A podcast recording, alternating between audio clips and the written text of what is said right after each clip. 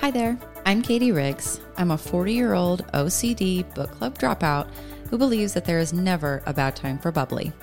And I'm Amanda Cook. I'm a travel junkie who's always up for an adventure and fueled by tacos and margaritas. Welcome to our podcast. A part of balancing it all is being able to set boundaries, know your limits, and giving yourself the freedom to be flexible. Whether you're a working mom, a work from home mom, or a stay at home mom, you still need to take time for yourself. Taking the time to have these crucial conversations with those in your life, whether it be a spouse, a boss, or other friends and family, is an important step when setting boundaries.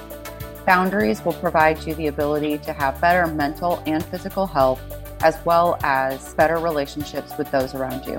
We hope that you'll join us this month to continue the conversation on navigating balance. Subscribe and don't miss a minute.